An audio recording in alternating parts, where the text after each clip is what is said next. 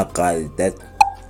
皆さん、明けまして、新年明けまして、おめでとうございます。今年もよろしくお願いします。コンビニ店長さんがやっているスタイフ目撃部、福岡支部長になりました。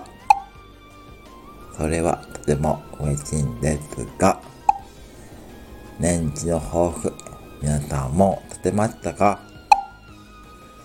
私は、ある映画を年次は見てました。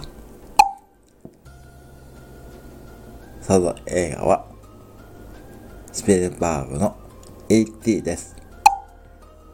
だいぶ前の映画なんですけど、有名ですから皆さんご存知ですよね。それで、なんで借りたかというと、月が出てくるんですよね。だからちょっと借りてみてみたんですけど、その中で ET が自転車で空を飛ぶ場面があるんですが、皆さんご存知ですか？とっても感動するんですけど、私もそれを見て月まで自転車で行きたくなってしまいました。なので、すぐに Amazon の新春セールでママチャリが安かったので、すぐにポチりました。